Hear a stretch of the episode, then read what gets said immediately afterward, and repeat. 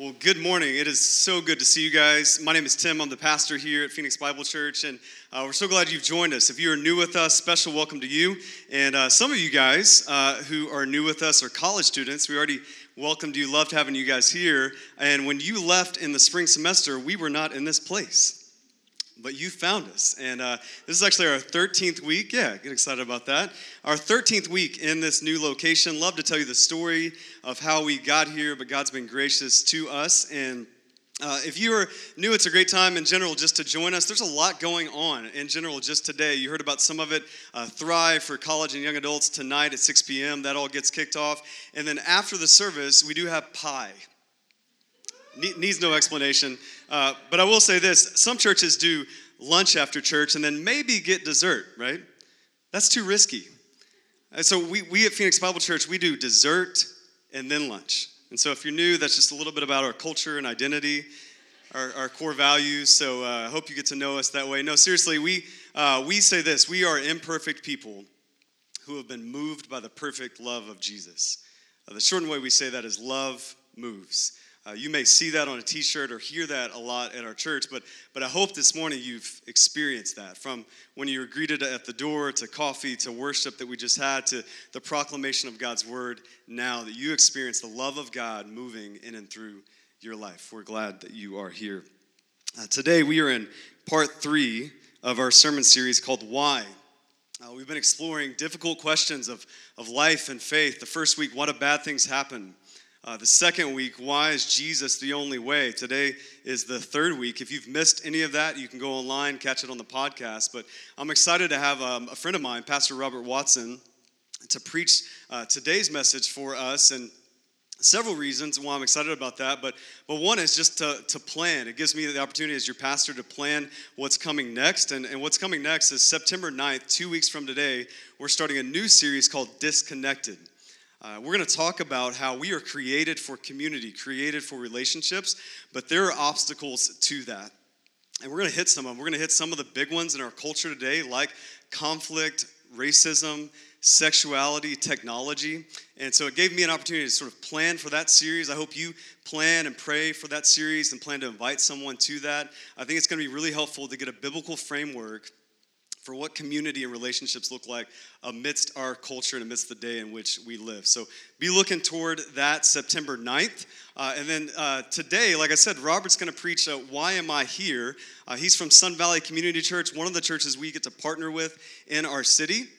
And uh, he's been here several times to preach. And when we first started the church almost four years ago, uh, Sun Valley, um, we came to them and just said, hey, we need a projector because you kind of need that for words and things like that. I know you guys have all the words memorized to songs, but most of us need a projector. And we said, hey, we need a projector. And they said, hey, how about two?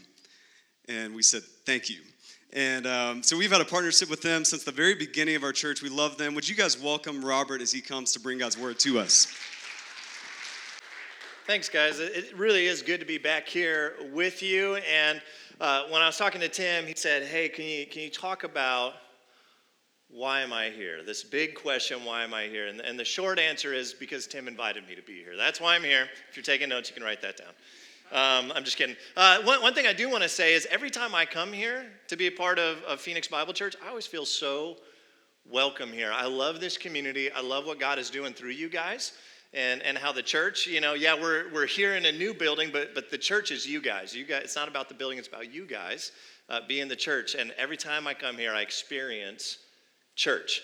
Uh, which I absolutely love. So if you're a guest, uh, like like I've been here, uh, maybe you're new here, make sure you let them know because that water bottle that they give out, it's amazing. I use that thing all the time. Whenever I go to the gym, I use that water bottle. I'm like representing Phoenix Bible Church every time I'm at the gym, which is like once a month. And, and so I'm, I'm, representing you guys. But anyhow, they, they got some cool stuff. Uh, again, love what God's doing in this place and, and that I get to be a part of it. Uh, the answer that, that we're going to try and come up with today is an answer to really one of the world's biggest, biggest questions the question of why am I here?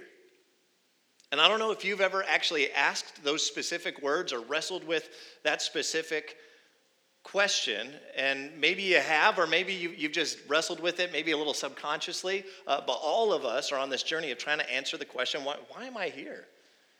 I remember I was eight years old when I had my first real existential crisis. And as an eight year old, I remember looking in the mirror and I had this realization that I was somebody. Sounds weird, but I had this like, I'm a person. And I remember thinking that as an eight year old, and I was looking in the mirror and going, and all the people that I see, they're like me, but inside of themselves, and, and they're a person, and when they look at me, they just see another person, but, but like I'm me. Anybody relate to this thought at all that, that I had as a, an, yeah, and if my mom would have walked by, she would have put me in counseling. I'm just staring in the mirror, you know, like, like trying to look inside my eyeball, trying to wrestle with this thing, like, like what, why? Why wasn't I? And now I am. Why am I now in this place, in this time, in this family? Why, why am I here? How did I get here? And, and what's the purpose behind it? Why am all of a sudden I'm a person? Living in this body, going through life. Like I said, big existential question for an eight year old. And I believe that the greatest answer to that question is found in God's Word. So Mark Twain said it this way He said, the, most, the two most important days in your life are the day that you were born and the day you find out why. And throughout history, there's been philosophers, theologians, kings, peasants, scientists, artists, and eight year olds who have wrestled and struggled to answer this why question. And I truly do believe that the most satisfying, the most beautiful, compelling, and reasonable answer to this massive question is found right here in this book. I believe that it answers it more brilliantly than any philosopher, any king, any peasant, any author has ever come up with. And, and, it really does answer the question of why you and I exist, why you are here, why I am here, and, and why we are we, why we are us, why I can look myself in the mirror as an eight year old and go, man, I'm, I'm a person. I don't have to ask all these questions and wrestle through all these things. Uh, that, that God's given some very clear answers in this book. Now, to understand the answers to the question, we got to start at the beginning of the story. I don't know if you've ever shown up to a movie and you got in there a little bit late and something major had happened, but you missed it, and you're watching the movie and you're like, this just doesn't make any sense. Or if you tried watching Star Wars with the new ones and you never watched any of the old ones like my wife did and she's like wait so who's that? Is that important? Is that and it just drove me nuts you know? She's asking me all these questions. I'm like you should already know who he is and you should already like th- this is all foundational to the rest of the story. You got to pay attention. Well for us to understand why am i here? Why are you here we got to start with the beginning, something I like to call Edenology. Uh, to understand the first couple chapters of this book, really help us understand the rest of the story. And Tim mentioned this passage we're going to look at with the beginning of this series. He referred back to Genesis. There's so much in Genesis chapter 1, 2, and 3 that really makes sense of the rest of the story. And if you skip it, it's kind of like entering into the movie a little bit late, and you're going to be going, wait, what?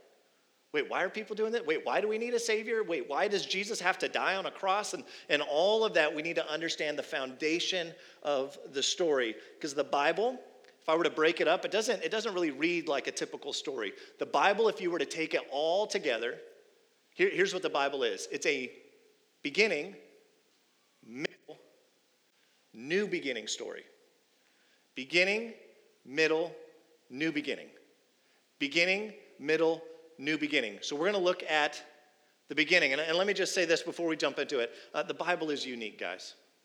This is different than any other book that's ever been written in the history of the world. Again, Tim has mentioned this in this series. Uh, the Bible is written over the span of 1,500 years by over 40 authors on three continents, three different languages, yet it all holds together through the person of Jesus.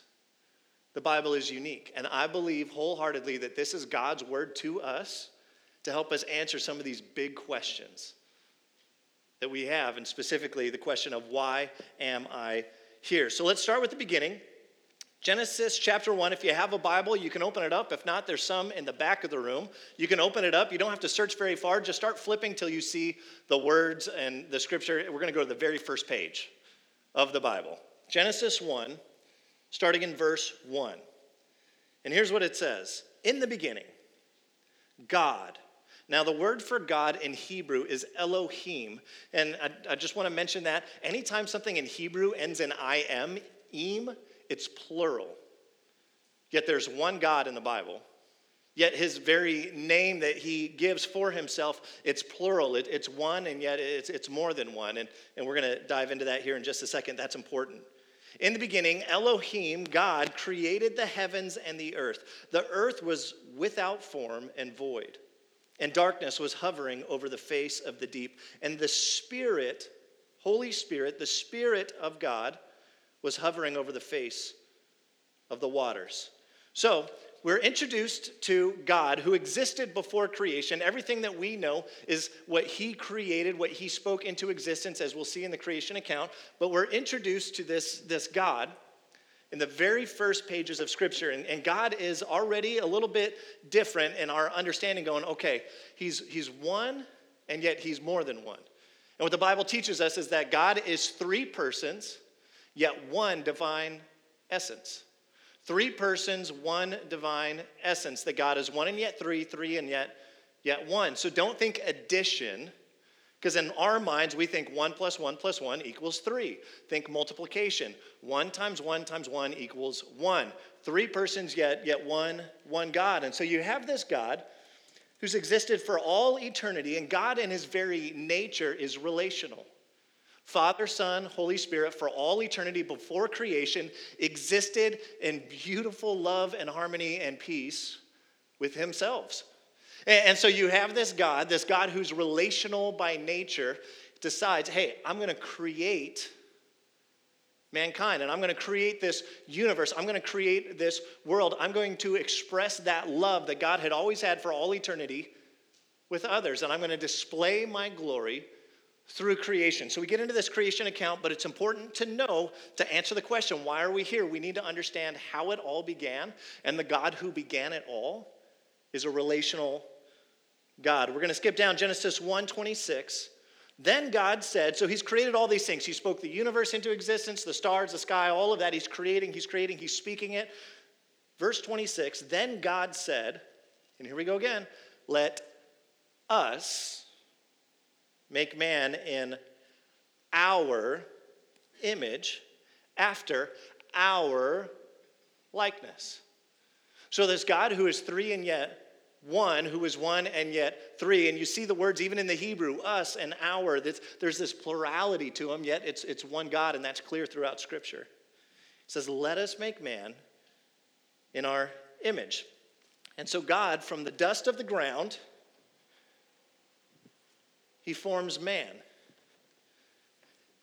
And he forms man to be with him. Let's read the passage here, verse 7 of chapter 2. Then the God formed, sorry, then the Lord God formed man out of the dust from the ground, and he breathed into his nostrils the breath, which in Hebrew is ruach. It's, it's the same word that we use for the spirit of God, this breath. In Greek, it's pneuma. This breath, God breathes the breath of life, and the man became a living creature. Of all that God created, if ever you go outside, or if you're like an outdoorsy person and you like to hike and, and you go out and you, you see a, a sunrise over a mountain, or you go out, maybe you're a, you like fishing, you know, and you're going out and you're just you're just seeing nature, or maybe you're like a science geek. I'm kind of a science geek, and you get behind a telescope, or you start looking at what the Hubble telescope sending back to us, and you start looking at all the stuff that's in our universe, all the stuff that's in our world. There's so much stuff out there, and it's breathtaking. Or maybe you're more of like the ocean type person and you love like whales and dolphins and sharks and you're like, you know, your TiVo set for Shark Week and you record it all and you, you know, you're like, you just love like the, the mystery of what happens under the waves and, and you love that kind of, whatever it is, all the things that we can marvel at, all the things that we can look at and go, that is just breathtaking, that is beautiful. Of all of this that God spoke into existence, there's one thing that he truly cherishes above all else, and it's people. There's one thing in all creation that God, he, he breathes his own breath. He doesn't just speak us into existence, he breathes his own breath of life, ruach, into the lungs. And it says that Adam, man, became a, a living creature, the very breath of God. We just sang a moment ago God, it's your breath in our lungs. So we call out our praise, right? We're going to cry out our praise. We're just giving that breath that God has given us. Anytime we sing worship, here's what we're doing we're thanking God for the breath He just put in our lungs. And we're saying thanks by giving that breath back to Him through song. And it goes back to this story, this account of creation that God says, No, I'm going to breathe life into you. I cherish you above all else. In fact, nothing else is made in the image of God. Mankind is made in the image of God. Genesis 2:18 then the Lord God said, It is not good that the man should be alone. I will make a helper fit for him. So God says, okay, here's the deal. God, who's been three and yet one, one and yet three for all eternity, living in community and existence with himself, he creates man and he goes, you know what? There's kind of this island thing going on with man. And for the first time, God says, hey, there's something that's not good in creation. Up to that point, if you read the Genesis account, it's like, oh, that's good. Oh, that's good. Oh, that's good. Yeah, that's good too. That is also good. And then he goes, ah, something not good here. The very first thing that God says, there's something not good. There was a relational component that was missing. Because we serve a relational God, and he goes, it's not good for man to be alone. I'll make a helper fit, suitable for him. So he causes Adam to fall asleep. Adam falls asleep. From his side, he creates Eve, which, by the way, that was like when I was in college, I prayed, like, God, I just want the Adam situation for when I find my wife. Like the whole dating thing, like uh, it was just so difficult. And there's so much like, is this going to work? Is it not going to work? God just knocked me unconscious and just like pull something out from my right side, you know, and then just all of a sudden I wake up and bing, you know, and it's Eve. And you know they loved each other because there was no comparison. Eve could have been like totally goofy looking, but it was she was the only one. And so Adam's like, Eve, you're beautiful, you know. And, and I, man, that was so good. Way to go, God. And so God does that for Adam. And now he goes, wow, it's very good. And they were with God, and Adam and Eve were with each other, and, and kind of this whole mystery of the Trinity. God says, Yeah, you guys were, were two. Now I want you to become one. And in marriage, two become one. One and yet two, two and yet one. And then you graft in this relationship with this creative relational God. As we are made in his image. And God says, No, no, this, this is what it's about.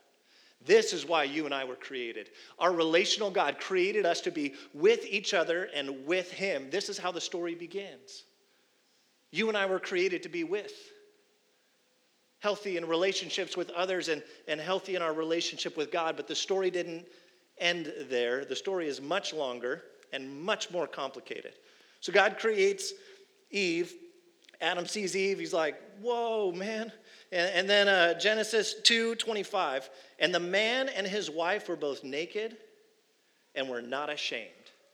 There is no shame, there is no guilt. They're naked, or if you're from the South, naked, and, and, they're going, man, this is, this is great. This is a gift from God. And relationally, they were healthy, no fear, no shame, no guilt, just perfect relationship with each other and with God.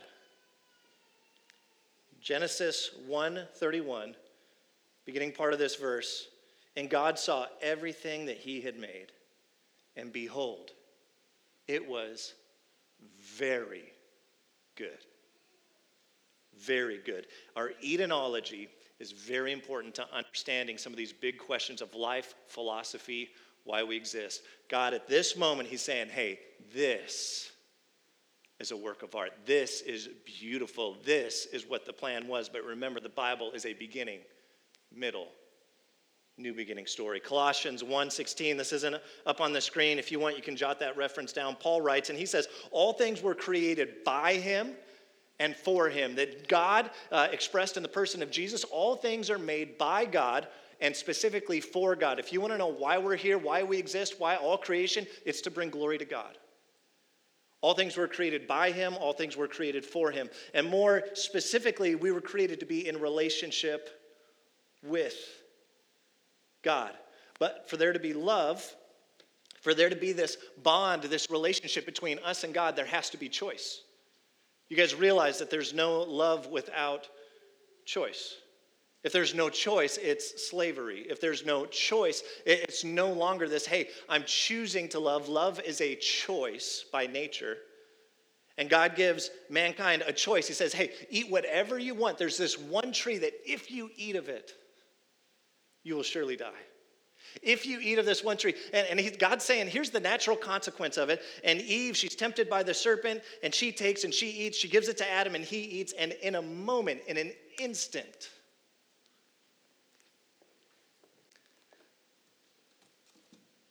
mankind chooses without. There is this separation between us and this beautiful, creative, relational God. We chose without. And ever since then, we've been wrestling with why am I here? Ever since this moment, we've been wrestling with our existence. We've been struggling. The battle with these lies that we believe back in the garden are the same lies that we believe today. Lies like sin isn't bad or God isn't good. You realize those are the lies that you and I are tempted to believe today? And they're the exact same lies that Eve and Adam gave into. And so you have this problem of separation. And here's the crazy thing if I were writing the story, if this were my story, if I could put myself in this chair, that would be the end of the story. I just wipe everything clean and we could start over again. We could try this round two. But that's not where the story ends. Even in the garden, as Adam and Eve have rejected God, God pursues them. He goes, Hey, whoa, whoa, whoa. Where are you? Why are you hiding?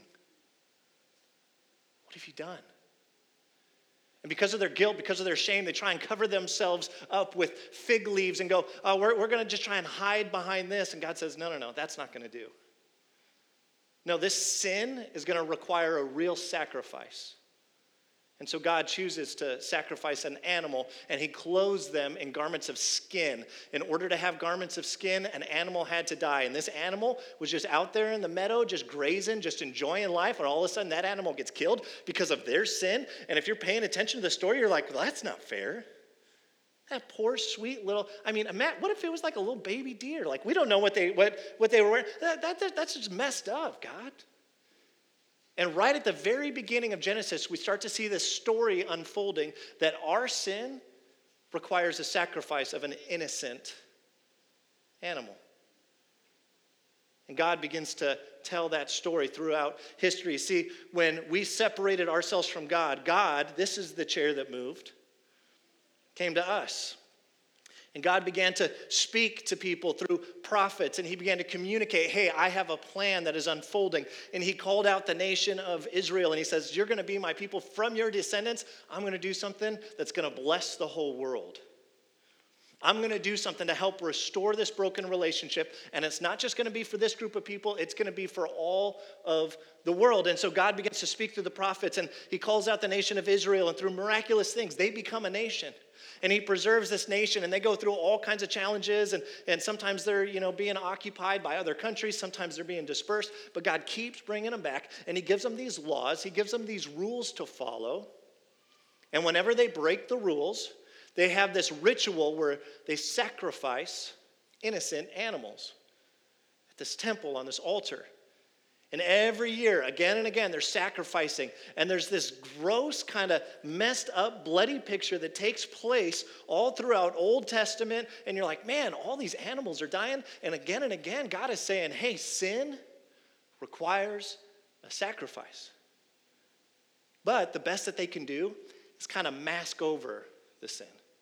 The best they can do is kind of just cover it up for a little while, but then they have to do another sacrifice and then another sacrifice and another sacrifice. And God says there's, there's a long term plan coming, there's a solution coming to this huge problem. And 2,000 years ago, God humbled himself, emptied himself. Philippians 2 says that he didn't consider equality with God, his rights as God, something to be clung to, something to be grasped, but God emptied himself and he took on the form of a person, a baby born in a barn, and his name is Emmanuel, which means God with us. This is what the story of the Bible is all about. It's what the beginning was all about. It's about us with God. This is what we were created for. And when you and I, we couldn't work our way back to God because of our sin, and religion couldn't get us back there, and being perfect didn't work, we couldn't get back there that way. There was nothing we could do to work our way to God. So God, in love and mercy and grace, worked his way to us in the person of Jesus. Yet, what did we do? We rejected him. We mocked him, spit on him beat him, hung him on a cross. They took his body and they laid it in a tomb of a rich man named Simon or Joseph. Joseph of Arimathea. And they, they put Jesus' body in Joseph's tomb, and, and, and they all are just mourning, and they, they do all this stuff to prepare the body, and they're, they're just all broken, going, Man, we thought God was on a mission to be with us. We thought God was on a mission to restore what was broken, but apparently God didn't know what he was doing, and we rejected him, and now Jesus is dead. And then three days later, Jesus rose from the grave. His death on the cross, that conquered sin on our behalf. See, it didn't just cover up the sin, it took it away. He paid the penalty. Where animals being sacrificed kind of covered it up, just kind of like if there was a trash can up here and they just kind of did some Febreze on it, Jesus came and actually took out the trash. Jesus came and actually paid the penalty, the debt that you and I owe for our sin. He paid that on the cross. And then three days later, when he rose from the grave, he proved that not only did he conquer sin on our behalf, he also conquered death for us. And again, this story, I go, man, at this point, after we rejected Jesus, like it could have been game over. But God is full of love and grace, and his desire, why he created us, is to be with us. And so he says, no, no, no. I'm here knocking. And I'm inviting whoever would put their trust in me, whoever would put their hope in me, I will come and I will make my home with them and my spirit, pneuma, ruach, will breathe fresh into their dead souls and bring life on this earth, when they put their trust in me, my spirit will move in where there was only death, and I will replace a heart of stone with a real heart, and these will be my children. They are adopted into my family, and one day when their bodies die, hey, you saw what I did. I conquered death. I'll take care of that for them. I'll get you new bodies. It's no big deal. You're going to be with me because, listen, this is what you and I were created for. And one day, Jesus is going to return. And if ever you read Revelation, my favorite passage in the whole Bible, Revelation 21, there's this picture. This is beautiful picture of God and his people, his church, being united together. It says that Jesus is going to wipe every tear from our eyes all the shame, all the sorrow, all the death, all of the guilt, all of the pain that we've experienced in this journey, in this story, says that Jesus is going to wipe all that away. Behold, he's going to make all things new. The Bible is a beginning, middle, new beginning story. And the beautiful thing about heaven, what makes heaven heaven, it's not streets of gold and, you know, angels playing harps or whatever. What makes heaven heaven is the presence of Jesus is there. The presence of our God is there, that He will be our God, we will be His people, that He will be with us. This is why we exist. This is what life is, is all about. It's about being with God. Jesus, when He prays a prayer for His disciples in John 17, we read it earlier in the service. He prays for His disciples, and I love it. He also he says, Hey, and I'm praying too for all those who are going to believe because of their testimony.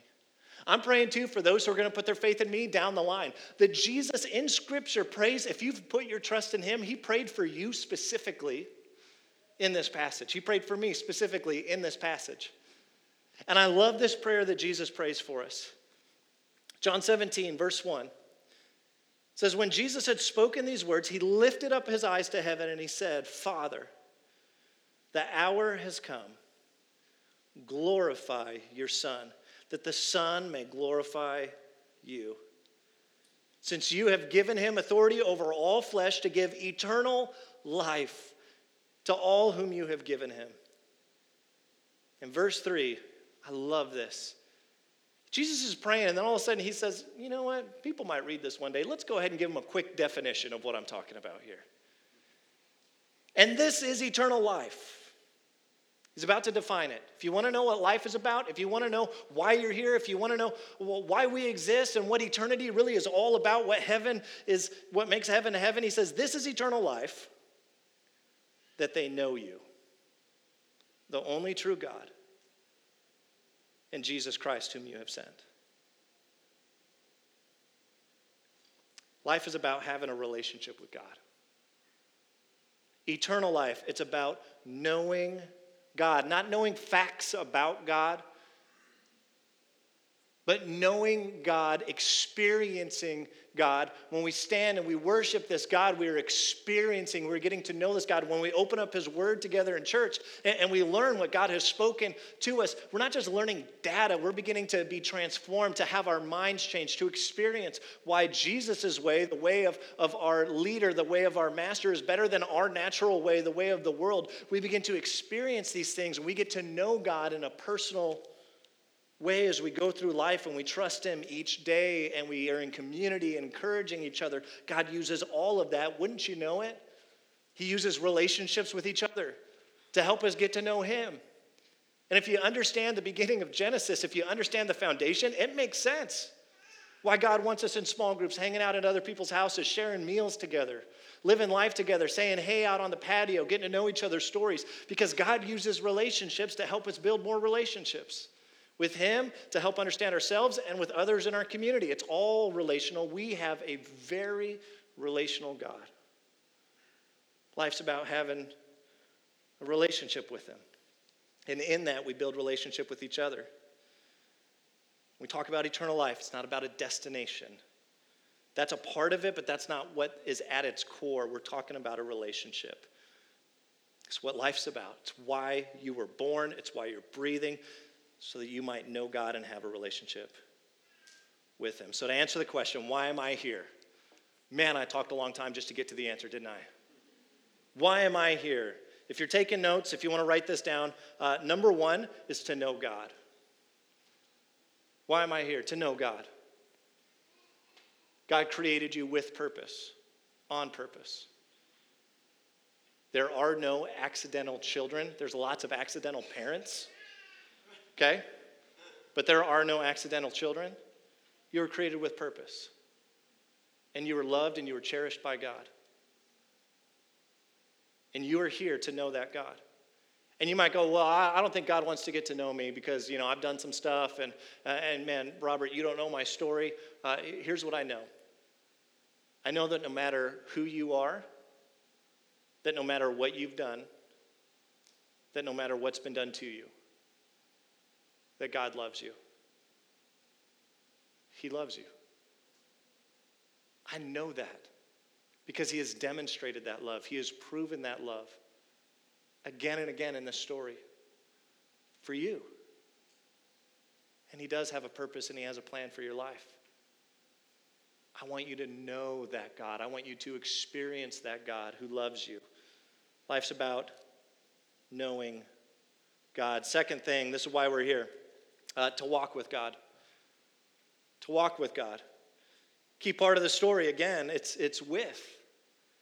So we put our trust in Jesus and the Holy Spirit moves in, and, and now we have a choice. See, what we can do is we can kind of just ignore God's Spirit speaking to us and working in our life, and we can do a lot to quench the Spirit and kind of go, Yeah, I'm just going to keep doing my own thing. And God's saying, No, no, no, walk with me. Go on the journey with me.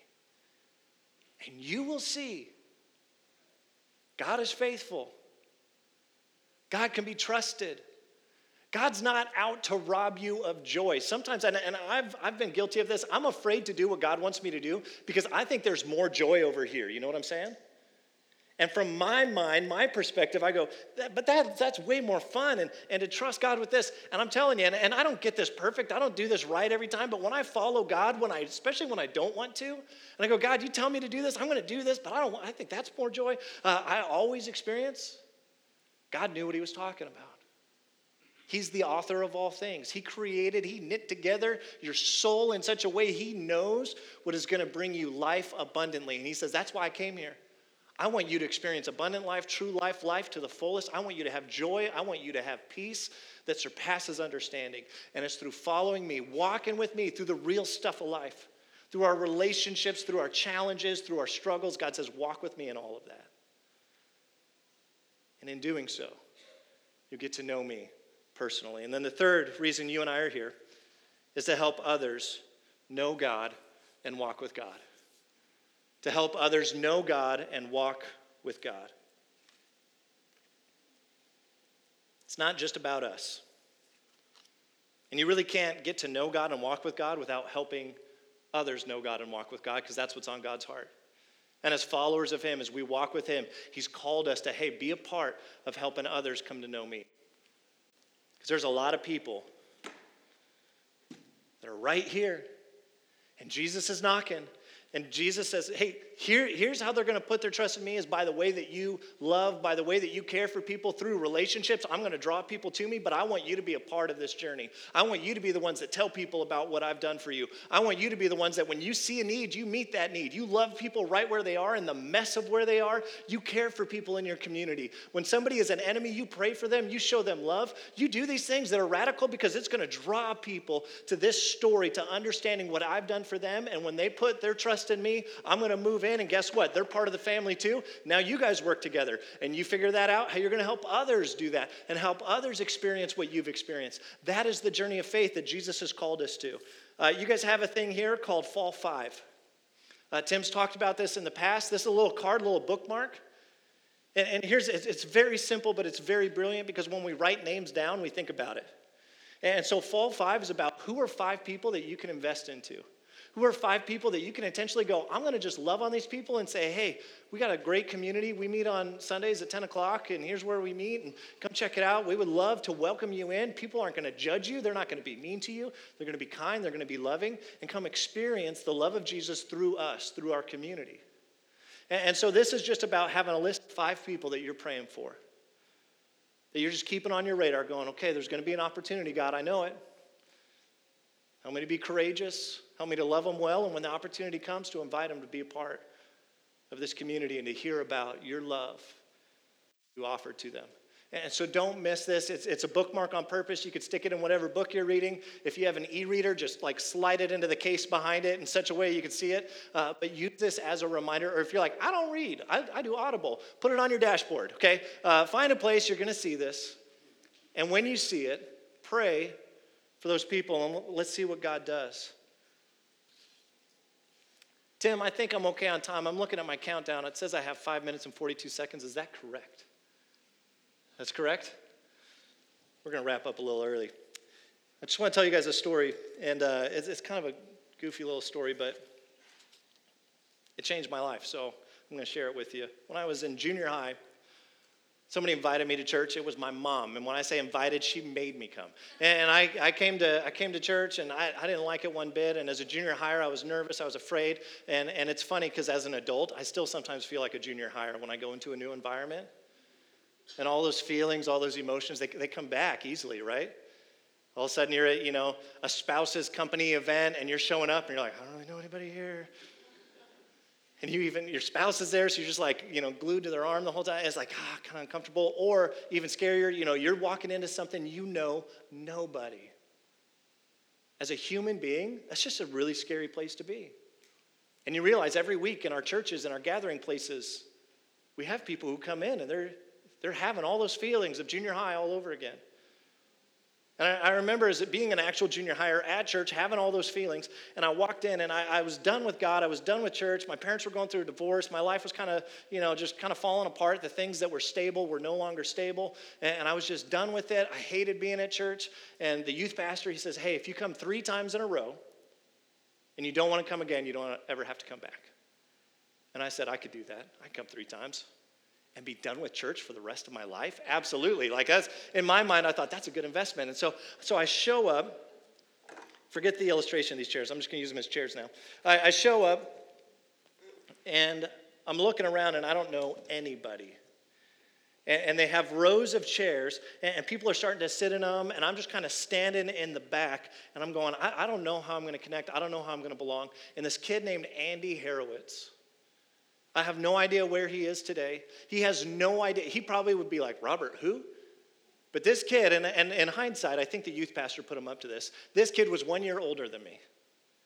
And he walked up to me and he goes, Hey, uh, Robert, right? Had a name tag on. Robert, right? Hey, uh, you want to sit with me? That was all it took.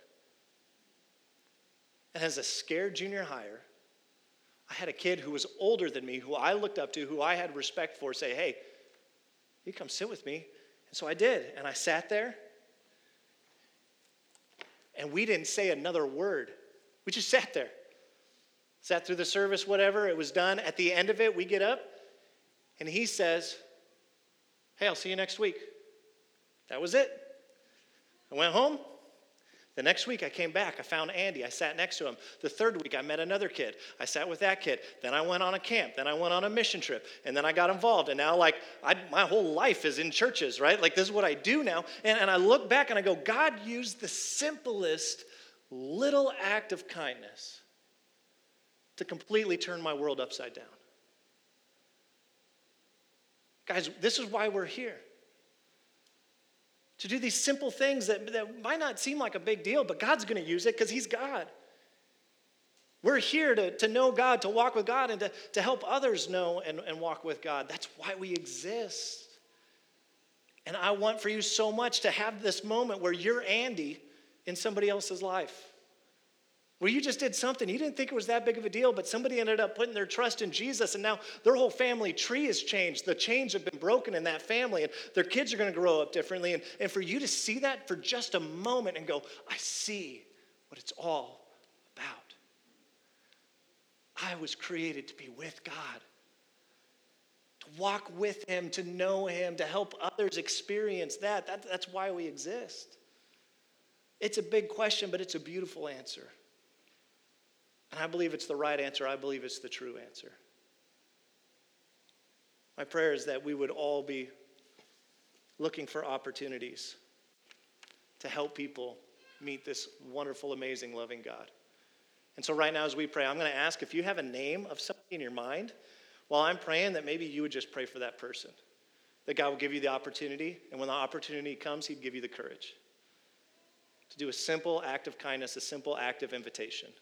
Would you pray with me? Jesus, for these names that come to mind, for the names that maybe we're not thinking about right now, but God, you know exactly who they are. God, would you give us the opportunity and would you give us the courage to use our lives to be a part of what you've created us for, to be in relationship with you and help others experience the same thing? God, all of this, this whole story, it's all about relationships. It's who you are, it's why you've made us.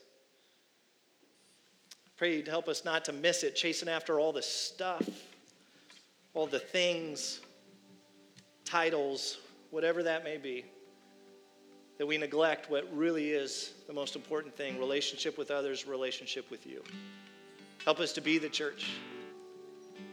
God, help us to know you, to walk with you, and to help others to do the same. We pray in Jesus' name. Amen.